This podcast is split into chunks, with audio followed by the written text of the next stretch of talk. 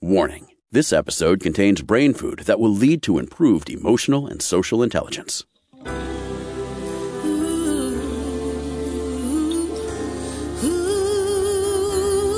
Give us one hour and we'll help you change the way you think about happiness. Harvesting Happiness with Lisa Cypers Kamen is fresh, optimistic, and purpose driven media that promotes well being from the inside out.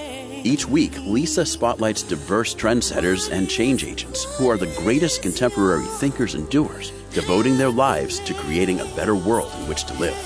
Your host, Lisa Cypers Kamen, is a widely recognized applied positive psychology expert, author, documentary filmmaker, and lecturer specializing in optimal lifestyle management. Let's get to it. Here's Lisa.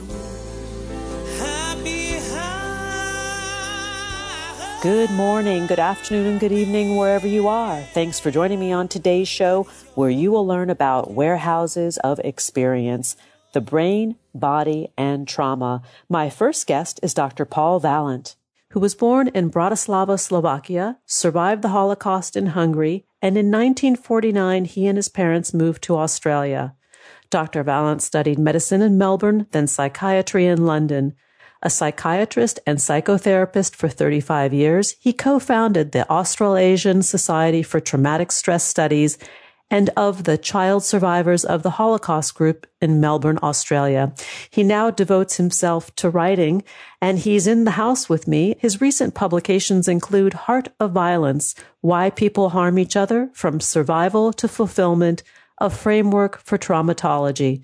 And this is in a series on uh, trauma and loss, as well as mental health in the times of the pandemic and child survivors of the Holocaust. Welcome, Dr. Paul Valent. Thanks for joining me on the show today. Hello, Lisa. It's a great pleasure to be with you. Oh, I'm so happy to have you, especially because you and my next guest afterward is Dr. Thomas Verny, and you, the two of you, have a very unique history that binds you from childhood to present day. And I'd love for you to share a little bit about that story because it's relevant to the theme of today's show.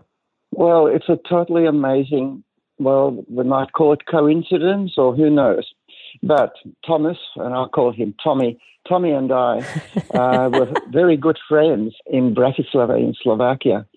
And the coincidences are multiple because, uh, apart from being friends there, we also have a history of our parents and ourselves, single only children, escaping to Hungary in 1942, spending the war in Hungary, then returning to Slovakia and becoming and maintaining being friends.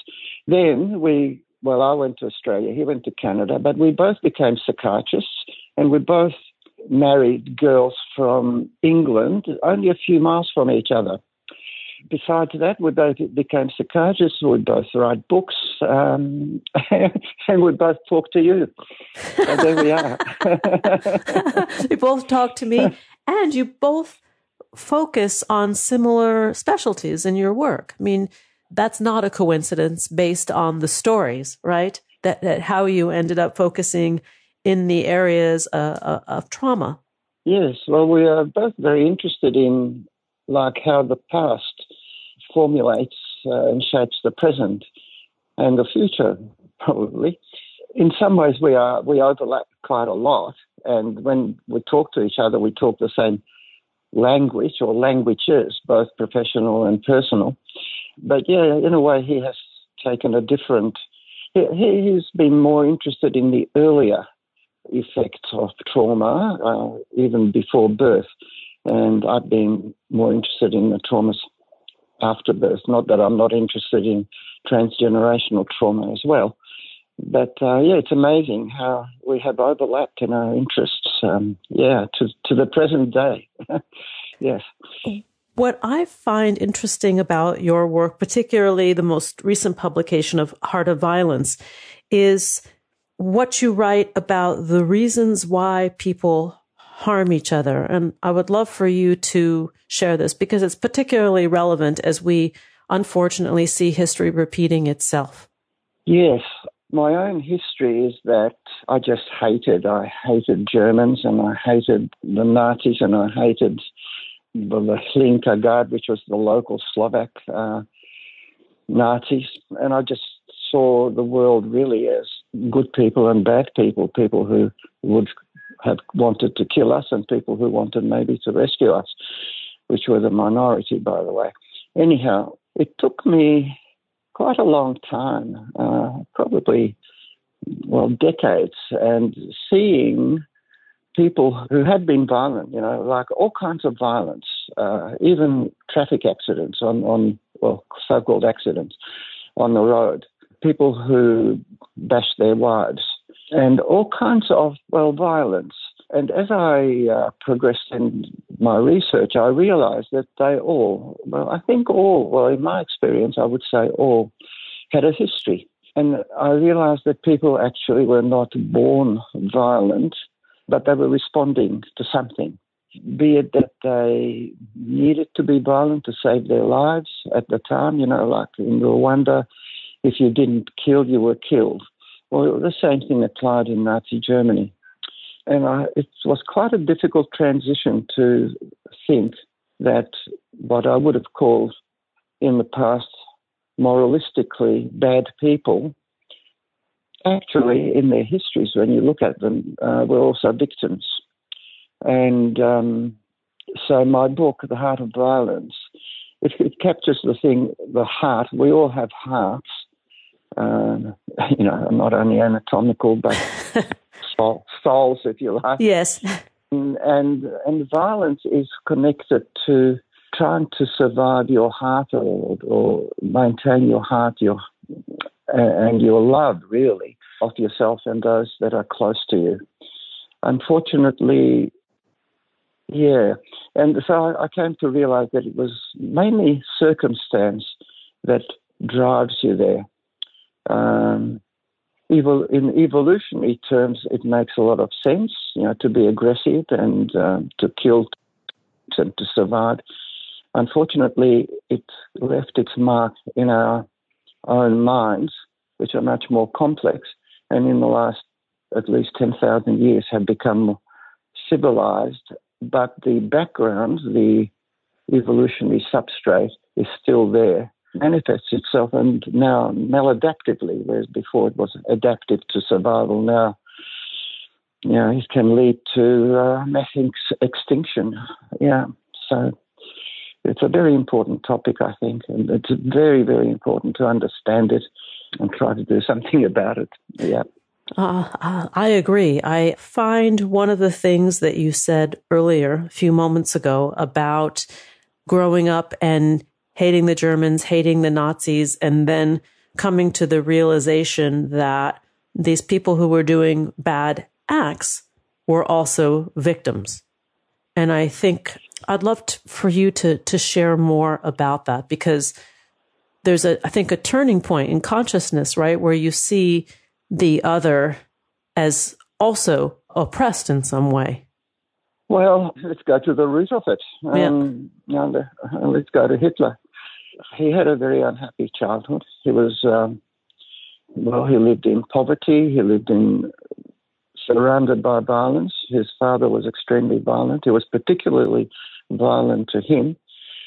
As a boy, he was uh, quite neurotic, and his doctor, who was Jewish, at that time suggested that he go to Vienna to be psychoanalyzed.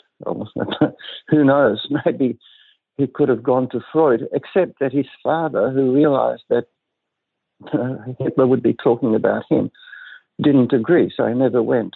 Uh, interesting. To have, to have, this analysis. Yeah, it's very interesting. And of course, he grew up to be a very nasty, violent person, uh, as, even as a child. But he had this redeeming feature, which is interesting, that his mother did love him, and he loved his mother.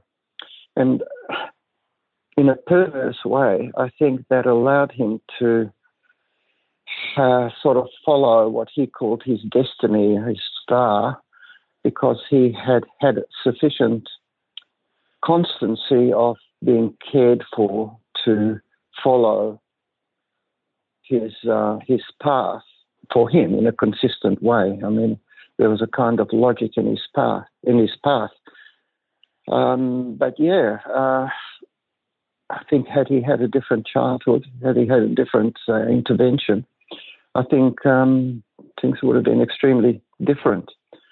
And you can take the, the same thing to Stalin and a number of um, dictators and so on. What's interesting to me at the moment is Putin. Yes. Because, um, I was going to ask. That's where I was going next. yeah. I mean, he has a past, and I don't know enough about his uh, personal past, which, but I know I think his father and his grandfather. I think his grandfather was a cook to Stalin or or, or to Lenin. I haven't researched it sufficiently, but there's certainly a history of uh, loyalty to dictatorships, and he, well, his forebears and he himself benefited from dictatorship and I mean, he himself was, a, um, was head of the KGB, and he ruled the fact because uh, he was based in East Germany. He ruled the fact that the empire and his power, or the Russia's power anyway, diminished quite markedly, and I think he wants to re-establish that empire. But what else? I don't know, but I'm fascinated, and uh, unfortunately, we're in a delicate situation because I just don't know how much he can take of defeat because yeah. he's always had to win and he's not winning at the moment. So what will he do? And he's threatening, you know, nuclear warfare. Who knows? It might be a bluff, uh, but if he's desperate, uh, it's a worry. It's a worry. Indeed. Indeed. And I think I look at contemporary politics and, and history in the making, and it's not just looking at the situation in Ukraine, but I look at other countries where there is are massacres going on on a continuous basis. I'm thinking of Af- Afghanistan, where it feels like the Western world has now turned its back in favor of Ukraine in part because it's it seems that it's more imperative but i'm wondering if there are other issues there with that and the same with syria and sudan well yes yes uh, they all have their histories and they all have things in common and you don't even have to look that far. I mean, look at America and Trump. Yes, um, that's true. at least, at least, at least we know a little bit more about his background, which also is not healthy but the way he survived in his family to be brash, to be a bully, assertive, uh, be, a, be a bully. Yeah, well, that's exactly right. Yeah, yeah. You, you put it in a nutshell. Yeah. Bluntly, the, the American way. yeah, yeah, yeah. That's right. Yeah, but, yeah. And he tip, he typifies something. Um, I find I find it interesting. Yeah, I think America from here. Who am I to tell you about America? But you know, from what I know, things are pretty bad in the sense that it's a bit. I look, I liken it to the French Revolution, you know, where there was an aristocracy, and at the moment, the aristocracy in America is the billionaires, yep. the multi-billionaires, who live in the luxury that the kings used to to live in, or the equivalent in our particular society. And then you've got the poor, and um, I believe or I read, you know, a quarter of children in America do not have a sufficient diet. Yep. And that, that really is awful. And so people who, you know, used to believe, or, or maybe still do, in uh, fundamental religion and so on, and prophets, and um, now, now have Trump. Let's take a pause at this point and then we'll come back and continue the conversation with Dr. Paul Valent. To learn more, please visit paulvalent.com and on Facebook, you may find Dr. Valent at Dr. Paul Valent. We're talking about heart of violence, why people harm each other from survival to fulfillment. We'll be right back. Hang on just a minute. Before we take that pause, I want to talk about the importance of making time to play even for grown-ups. We work hard and yet we don't always give ourselves the permission to have fiendishly good fun. Everyone deserves a little downtime. When I've got a few spare minutes, I love to amuse myself with Best Fiends, an exciting puzzle adventure game where you can have some silly good times anytime, anywhere. Best Fiends is my go-to digital play pal and I'm happily hooked. And if you're anything like me, you will be too. Not to brag or anything, but I am kicking some serious butt and about to hit level 7,385. I feel like an accomplished champ. The fun never ends at Best Fiends because there's always fresh content and pop-up challenges to conquer. I pinky swear you'll never be bored or run out of goals to achieve. You'll never be stranded without fun at your fingertips and can even play offline. Don't blame me if you end up kind of obsessed. Need a little digital distraction or some mindful mindlessness? Stress less and play more and add a little more joy to your daily routine. You've earned your fun time. Go to the App Store or Google Play to download Best Fiends for free. Plus, Earn even more with $5 worth of in-game rewards when you reach level 5. That's friends without the R. Best fiends. Now let's take that quick break. To learn more about cultivating sustainable well-being at home and the office, visit harvestinghappiness.com and explore Lisa's experiential on-site brain fitness workshops, corporate programming, and speaking engagement services.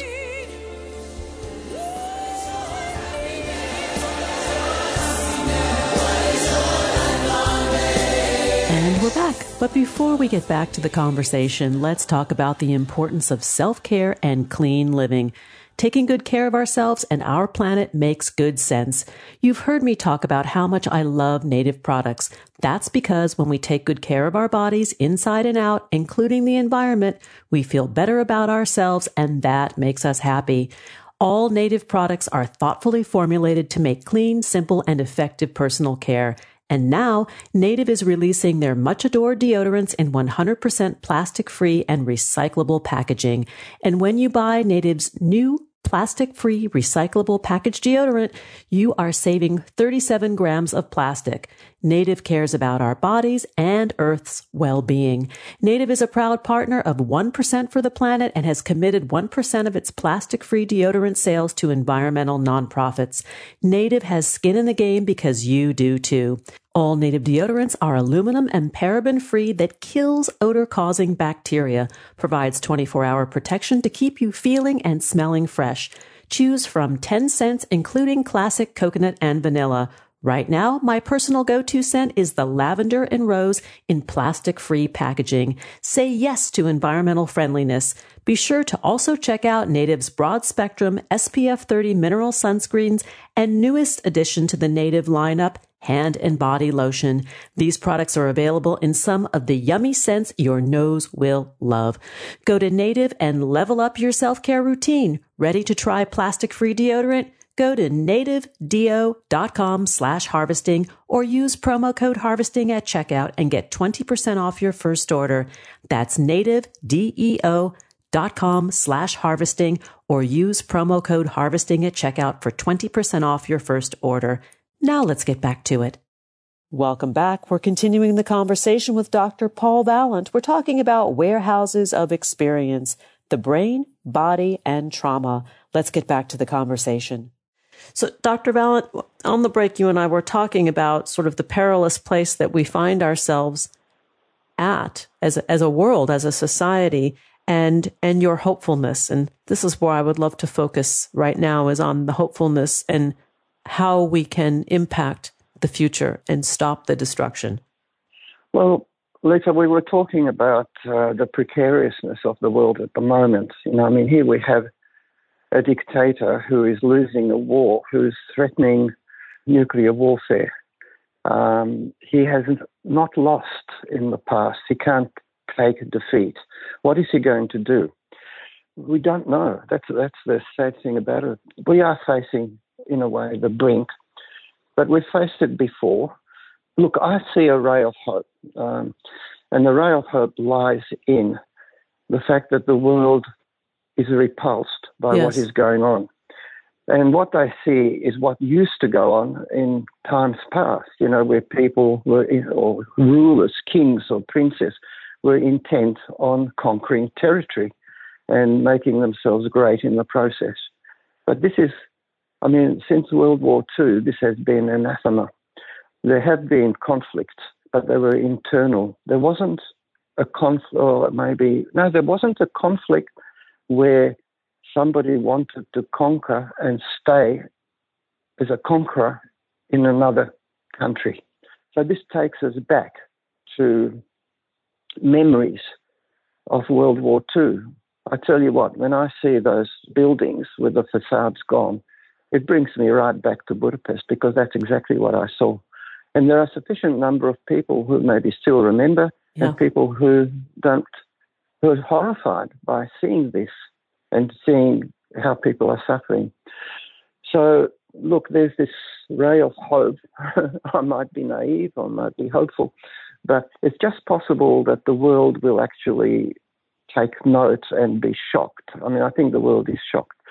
And I, I hope that that shock is going to play out in a positive way to say, no, we can't have this. This is, this is just too awful. It's just too primitive, really. Hopefully, we thought we were more civilized than this. We thought that maybe only countries that are not civilized indulged in uh, this kind of behavior um, yeah, well, that's my hope. But I, I, I, might be naive. I don't know. I don't think there's a naivete. I think that the hopefulness is there. I think when we see the brave spirit of the Ukrainian people to not be defeated, to continue to fight, and these are young leaders that are taking charge of Ukraine and leading its people. I, I find that part of it quite inspiring. I, I do think about the generational trauma of these kids, you know, and I think about the moral injury of these young Russian soldiers who are being sent for training exercises and have no idea what they're getting into. And then they arrive and yeah. they see the destruction. Yeah. Oh, look, absolutely. It's like the worst of history repeating itself. Well, maybe not quite the worst, but pretty pretty, pretty close. Awful. Yeah, pretty, pretty, close. Pretty yeah. close. Yeah. yeah, on the model of uh, Second World War, really. Yeah. And then the flip side of it is when we talk about, you know, our uh, bodies and minds that have been traumatized and your research and what we know from history, how people are resilient and how they have risen above circumstance and transcended and transformed those circumstances to come out the other side and find post traumatic growth. I think that is, is what I find so fascinating.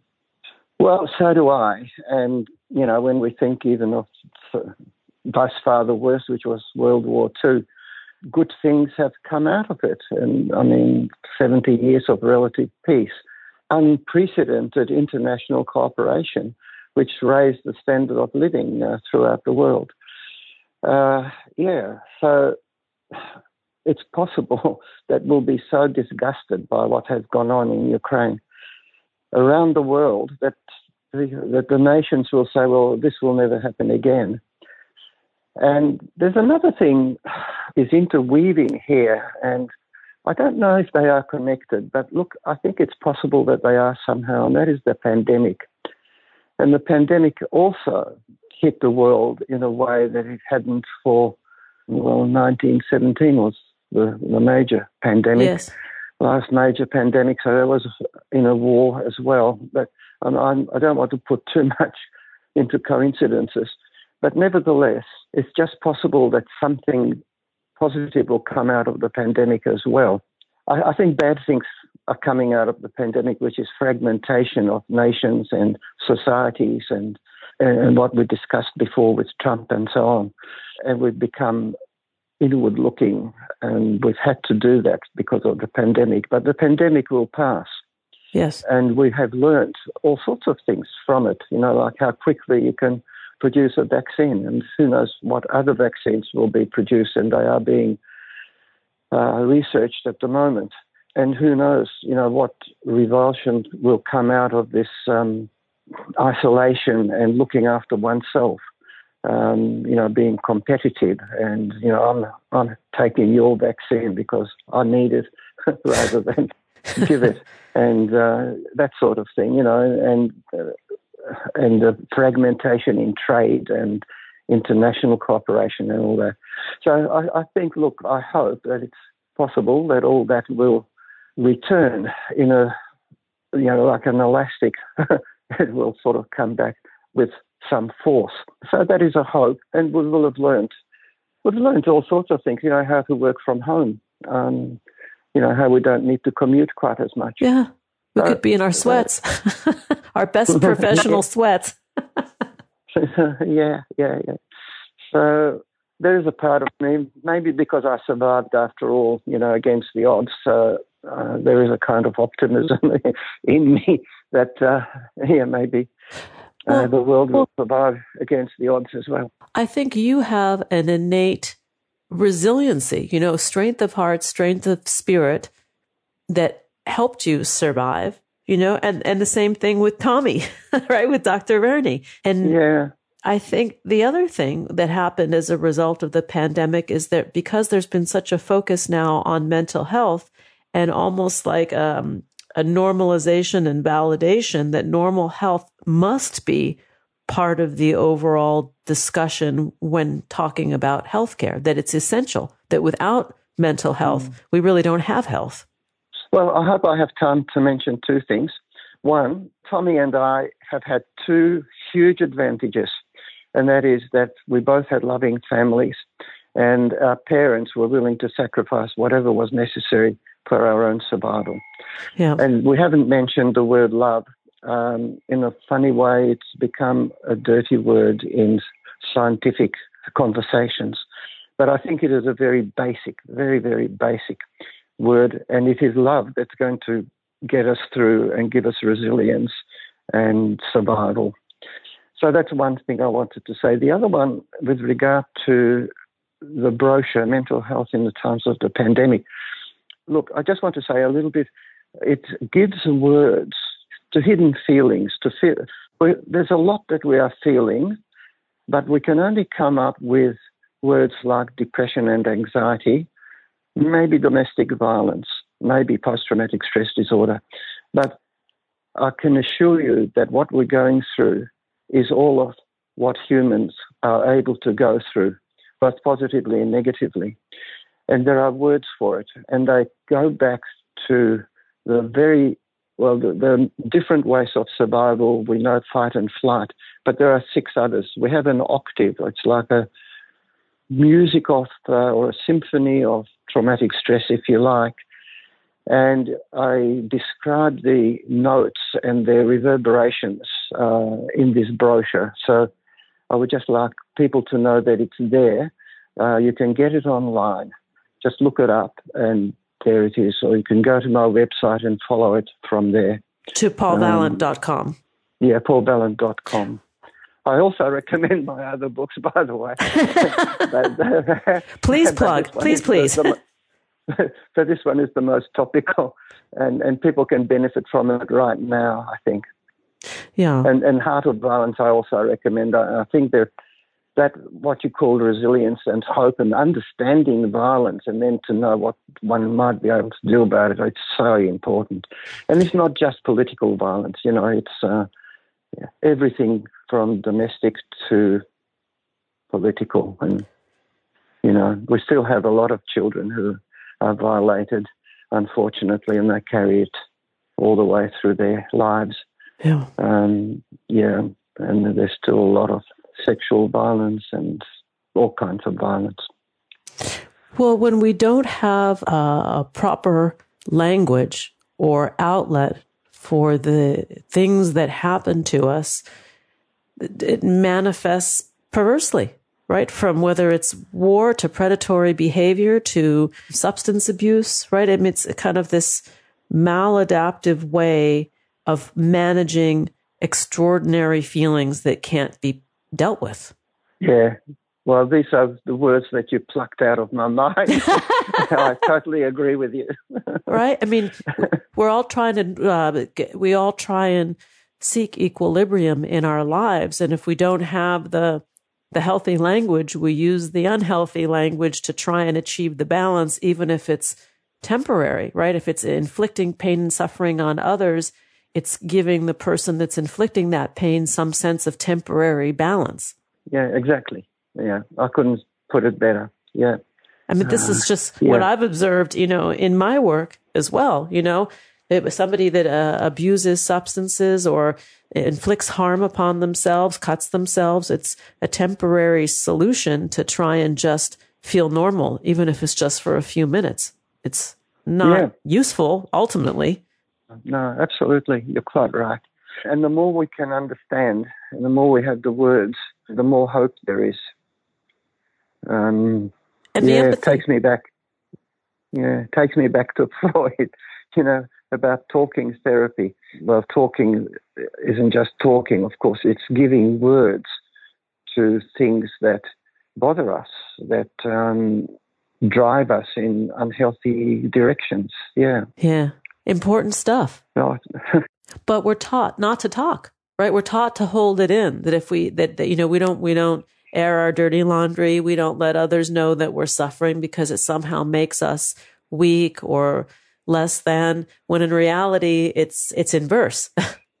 but the good thing is that we are trying. You know, we are trying to find the words. Let me put it this way: that what's hidden in the right hemisphere of our brains does want to be uh, expressed in the left hemisphere, in the verbal part of our brains, that we do need to, we want to know what on earth it is that is hidden in us, and please let's make it overt, even if it hurts, because then we can do something about it.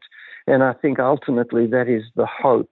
Well, both in the pandemic, uh, some, something uh, good will come out of it. We'll understand a bit more and out of um, the violence that is threatening us at the moment. So, so that is my hope, and that is, yeah. Look, you've you've picked the two recent publications that are probably, in a way, the most useful, which is mental health in the times of the pandemic and the heart of violence, why people hurt each other or harm each other. Yeah. Yeah. We're we're out of time, yeah. but I think I'm going to have to I'm going to have to call Tommy and, and say, maybe the two of you guys come back together. That might be fun. That would be just amazing. It would, it we'll would really it. sort of top the all the coincidences. Let's do it. I, and producer Andrea is going to get a call from me.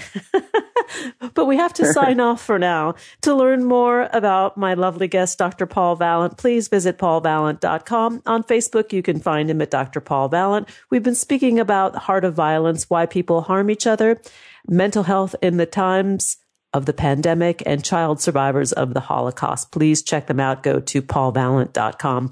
Dr. Paul Valent, thanks so much for joining me today. Thank you very much. Uh, it's been a pleasure to talk to you. We're going to take that quick pause and we'll be right back. Did you know that happiness is actually good for your health? Happy people live longer, are more productive, and make better partners, parents, and professionals. Connect with us on Facebook at Harvesting Happiness and follow Lisa on Twitter at Lisa Kamen for a daily dose of inspiration.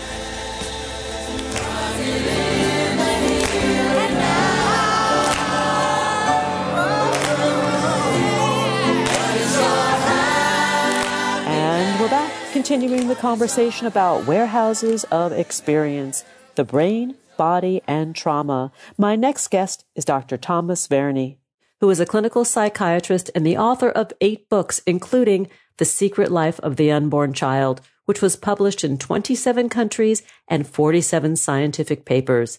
Dr. Verny has previously taught at Harvard University, the University of Toronto, York University, and St. Mary's University. His most recent book and the subject of today's conversation is The Embodied Mind, Understanding the Mysteries of Cellular Memory, Consciousness, and Our Bodies. Welcome, Dr. Verny. Thanks for joining me on the show. Thank you. It's a pleasure. It is a, an absolute pleasure to have you because this is a subject matter I'm personally so interested in in my work with substance abuse disorders and with trauma recovery.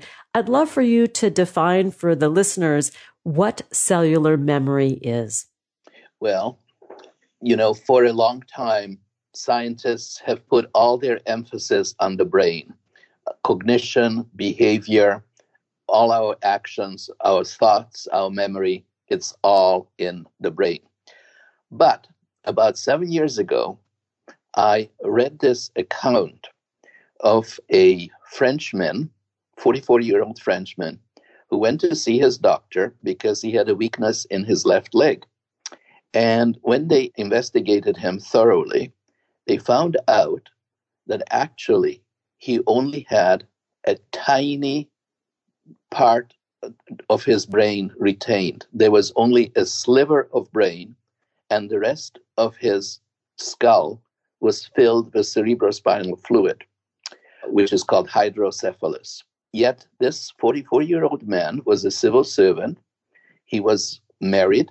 He had two children and behaved and acted totally normally. So when I read that, I began to wonder how is this possible? How can a person with virtually no brain act and think normally? And so uh, I know we don't have much time, so I'm going to make it as short as I can. I started looking into the literature, and I found that actually there were a lot of reports of children having large parts of their brains removed adults having large parts of their brains removed, and yet they continued to act normally. So wow. I thought to myself, you know, how is this possible? That is mind blowing. How come, how come mind blowing, right? Yes. And how come how come nobody has thought about this? Like, how come nobody has stopped to think, how is this possible? So I started looking into more and more literature, and I began to see that cells in our bodies, the tissues, the organs, all the cells in our bodies, really are much smarter than we have given them respect, than we have given them any uh, respect before, recognition. And I began to see that the whole body is involved in everything that we do thinking, feeling, acting, memory. And that the body really acts as a kind of a backup system to the brain. For example, just, just to give you one example, uh, some incredible experiments have been done by Michael Levin at Tufts University on planarians. And they have taught planarians to run a certain maze, and then the planarians would be cut up into tiny pieces and what is amazing about planarians, they're the only animal in the world that does this. Out of small pieces, let's say out of a tiny piece in the tail, a whole new planarian developed. Wow. But that planarian, that planarian was very good, better than a normal planarian to run those mazes that originally you could say his parent body learned. And the only that could be is through cellular memory. In other words, cells contain memories and then they are passed on to the rest of the body. So these planarians, these tiny, tiny little pieces that grew into a normal planarian, were able to remember what originally sort of their parent was taught. Hold yeah. on one second, Dr. Verny. I just want to like interject that sure. a planarian is a flat worm for because yes, I didn't yes. know that. I had to just look it up really fast. So Oh yes, a planarian is a flat worm. Then you can take an organism like a mold, uh, which is a unicellular organism without any neurons, not, not no neurons at all, and of course no brain. And yet you can teach it to run mazes. You can teach it all kinds of things. Octopuses have no brains, and everybody knows sort of that octopuses are really smart. Super smart. super smart, super smart. They have no brains. Uh, bacteria, bacteria have no brains, and yet they also learn how to survive. You know, I mean, they are intelligent. So our cells are just much more intelligent than we have given them credit before. And what is even more important in a sense is that they can contain memories. Uh, biologists and computer computer experts have actually put memories into biological cells, and biological cells can t- contain huge amounts of memories. They are like transistors. So when you ask what is cell- cellular memory, or, or uh, it's it's connected to cellular intelligence, which is connected to the fact that cells can contain huge amounts of memory. Let me just paraphrase this for one second because what I'm hearing yeah. you say is we have the brain. We all recognize that the brain is stored in the yes. skull, but the mind yes. is something yes. that is bigger than the brain. Exactly. I wanted to for you to touch upon an example of this because I remember when I was in graduate school, one of our required textbooks was about people who had had organ transplants and yes. their experiences of receiving these donor organs and them taking on certain taste buds or characteristics of their donors. It's it's sort of interesting, you know, that there is uh, there is a lot written about that in the popular media, but not in the academic presses. And medical doctors have a way of discounting what regular people say. So, you know, I was just speaking the other day to a doctor in California, and he told me that they conduct many, many heart transplants. I mean, heart transplants have become, you know, almost routine nowadays. But none of the doctors ever, ever tell their patients that there may be some changes in their personality as a result of having received a donor heart. They just they just don't tell them that. They don't believe in it and they don't tell them that. And yet when we look at cellular intelligence and we look at what I've just said about memories being retained in cells, we know that some of this can happen. It does not happen in every person, but it happens in a lot of people. And I think a lot depends on the personality of, of, of the recipient. A lot depends on whether they are open to actually recognize changes in themselves. You know, some people are so cut off from their bodies that they don't even notice that there are certain changes that have occurred. Yes, the conscious awareness is not not there eh, because it may be it's, subtle at first, right? It, exactly. It's just not there. And there's such huge differences as you know between people in terms of how they react to circumstances and to the environment. There's a huge difference. So, yeah, I, I don't think that every person who receives a heart transplant receives also a personality transplant, if we can put it that way. Uh, or, or suddenly but, uh, like strawberry ice cream instead of chocolate. Yeah, but as you know, just just a week ago or 10 days ago, there was the first pig heart transplant. Yes. That was done. And, you know, here I kind of worry about that because if there is a personality transplant, what is going to happen to a person who receives the heart of a pig or any other animal? Yes.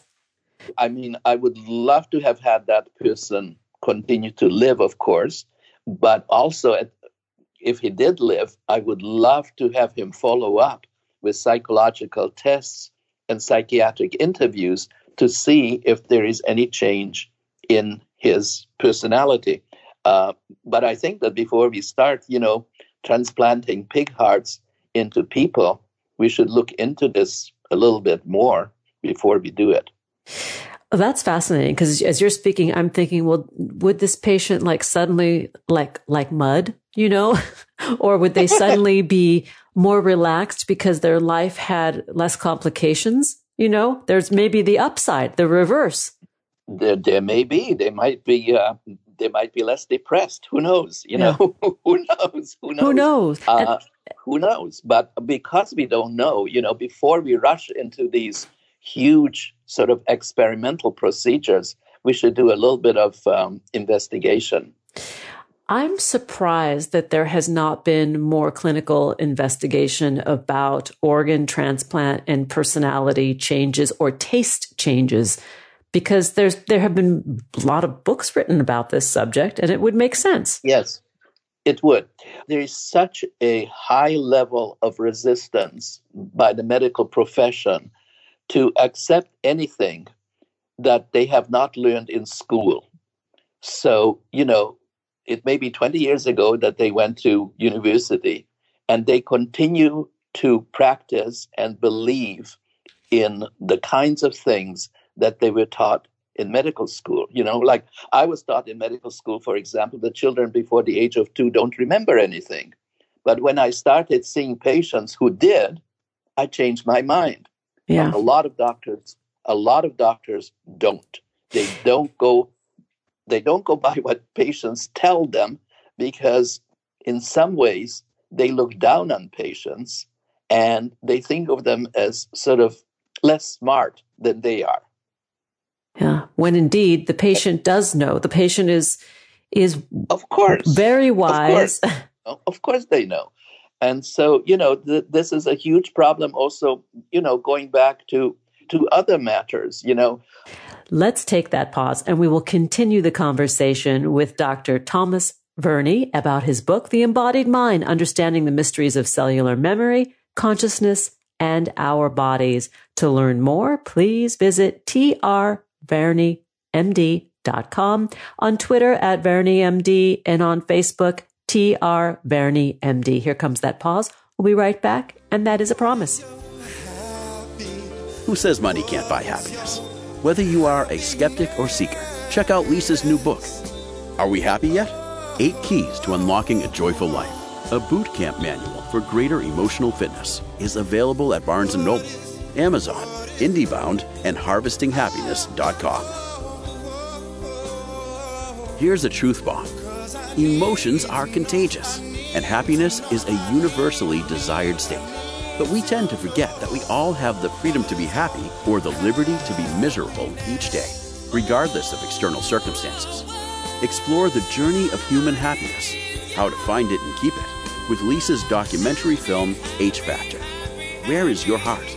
Visit harvestinghappiness.com to learn more.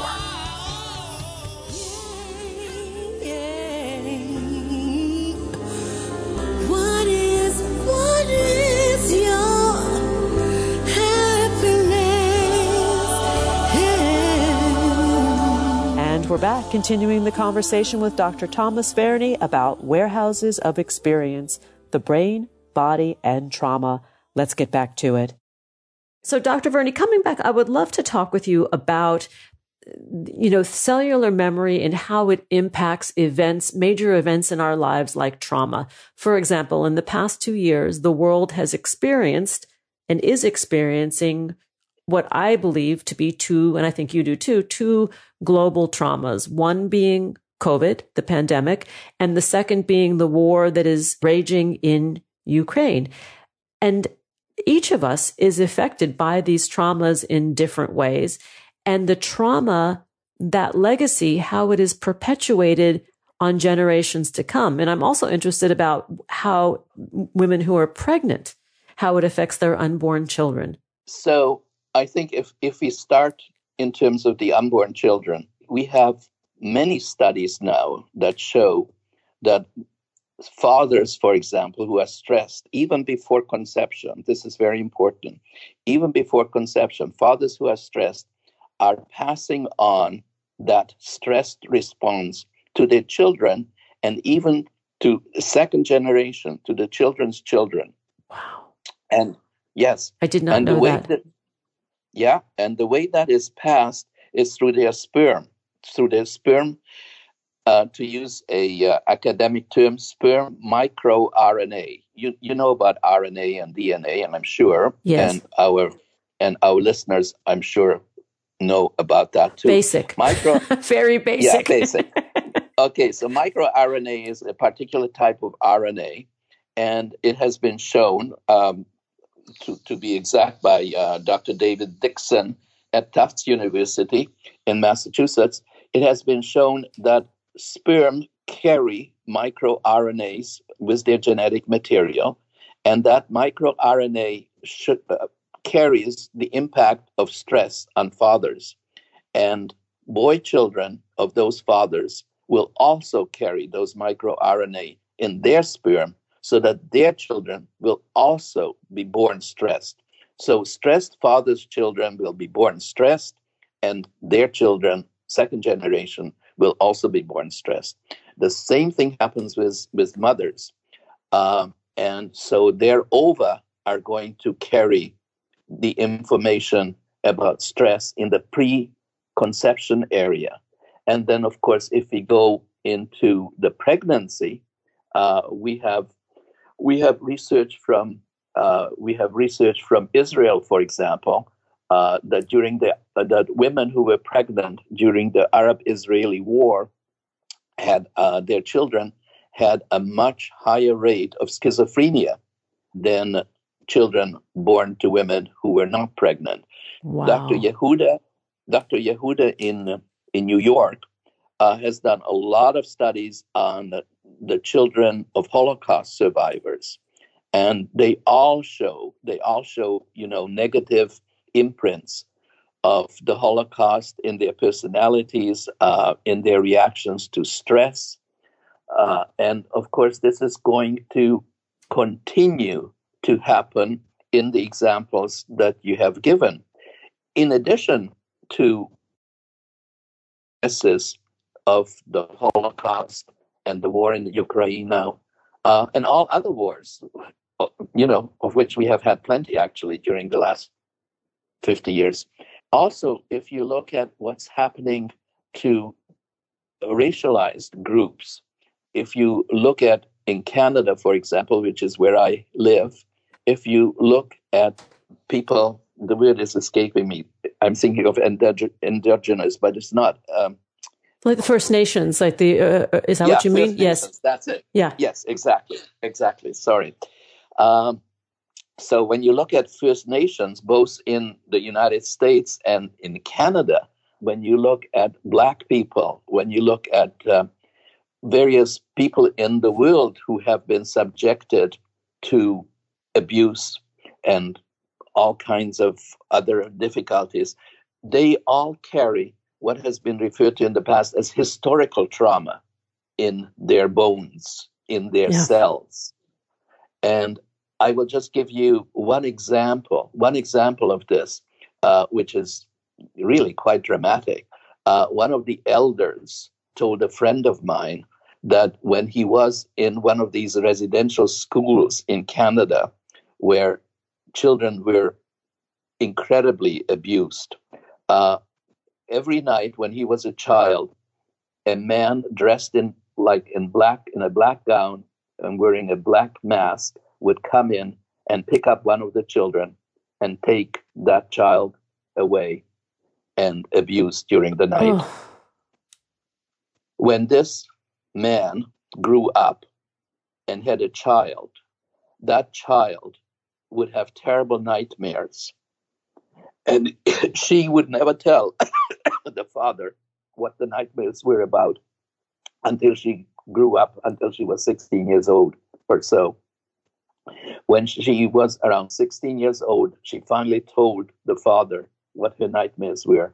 Her nightmares were that a man all dressed in black with a black mask would come in and take her away.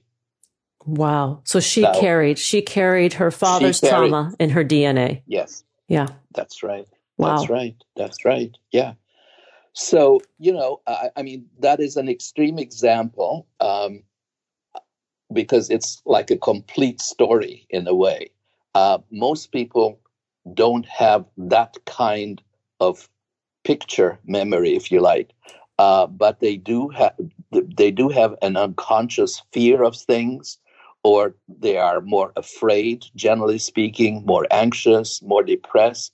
All of these things are going to happen, of course, to the children and the people too in Ukraine. Yes. Uh, because, I mean, you know, one of the things that we have to understand about the new genetics, which is called epigenetics, is that we are, our genes are constantly changing. As you and I speak, our genes are constantly changing in, re, in, in reaction to the environment, in response to the environment. And it's not that, that the genes are changing, but their expression, which is what genetics call activation, changes. So it's the same genes, but genes can be deactivated, put to rest, or activated by the environment. And that's terribly, terribly important. That's another very new area of investigation which is so relevant to our lives. And therefore, anything that's stressful can affect your whole body. And anything that's pleasurable, this is really important, anything that's pleasurable increases all the good things happening in your body. It changes the genes which protect you against infection and inflammation. it just has so many positive reactions, outcomes. So surrounding yourself, you know, surrounding yourself by positive people, loving people, uh, will increase your resistance to inflammation, infections, uh, make you think better.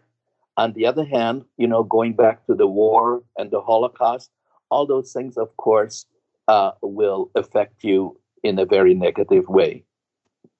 And then there are those who come through these traumatic experiences who yes. find, you know, purpose and meaning from those experiences yes. and then their place in the world and seem yes. to rise above circumstance. And I think that that is that's the part to be studied, you know, that that at that strength absolutely. of heart and resilience. Resilience. Resilience. Yes. yes, absolutely. Very, very important. Very important to look at that and see how some people, like you say, are able I mean, look at Zelensky, you know, in Ukraine. I mean, the man is amazing. He's a leader, a true leader, you know? Yeah. And sometimes, you know, sometimes people like that who did not stand out in the past, when it comes to rising to the event or the circumstance, do rise and, yeah. and become heroes. Yeah. Let's study that. Yeah, let's let's study that. Let's yes, study yes. that. Bo- I mean, bottle it. Yeah, I mean, sure. I mean, even look at Churchill, for example. You know, who did not have a uh, splendid career until he became prime minister, and then he was incredible. Yeah. Well, uh, your work is so fascinating to me. It touches upon, you know, every area of my personal interest and its application to the healing and recovery process. So for me, it's very, very helpful. We're out of time today. So I wanted to just remind our listeners that I'm speaking today with Dr. Thomas Verny. He is the author of The Embodied Mind, Understanding the Mysteries of Cellular Memory, Consciousness, and Our Bodies. To learn more, please visit trvernymd.com, on Twitter at VernyMD, and on Facebook, trvernymd. Dr. Verny, thank you so much for sharing part of your day with me and your brilliance because the world needs to hear more about this. Thank you so much for having me. A pleasure. Thanks for joining us on Harvesting Happiness today. This is Lisa Cypers Kamen on behalf of my guests, Dr. Paul Valent and Dr. Thomas Verny, wishing you kind thoughts, kinder words, and the kindest of actions. Until next time, remember, happiness is an inside job. Happiness is your inside job. Please go out and rock your day and remember to be kind to one another. Keep harvesting your own happiness anytime and anywhere from the comfort of wherever you are. Subscribe, listen, and share hundreds of downloadable episodes via our free app or from our libraries at toginet.com, iTunes, Google Play, and other fine podcast platforms. To learn more about Lisa's global consulting services, please visit harvestinghappiness.com. Spread more joy by liking us on Facebook at Harvesting Happiness and following Lisa on Twitter at Lisa Kamen. Harvesting Happiness is produced in collaboration with TogiNet Radio, KBUU Radio Malibu.net, and is available on PRX, the Public Radio Exchange.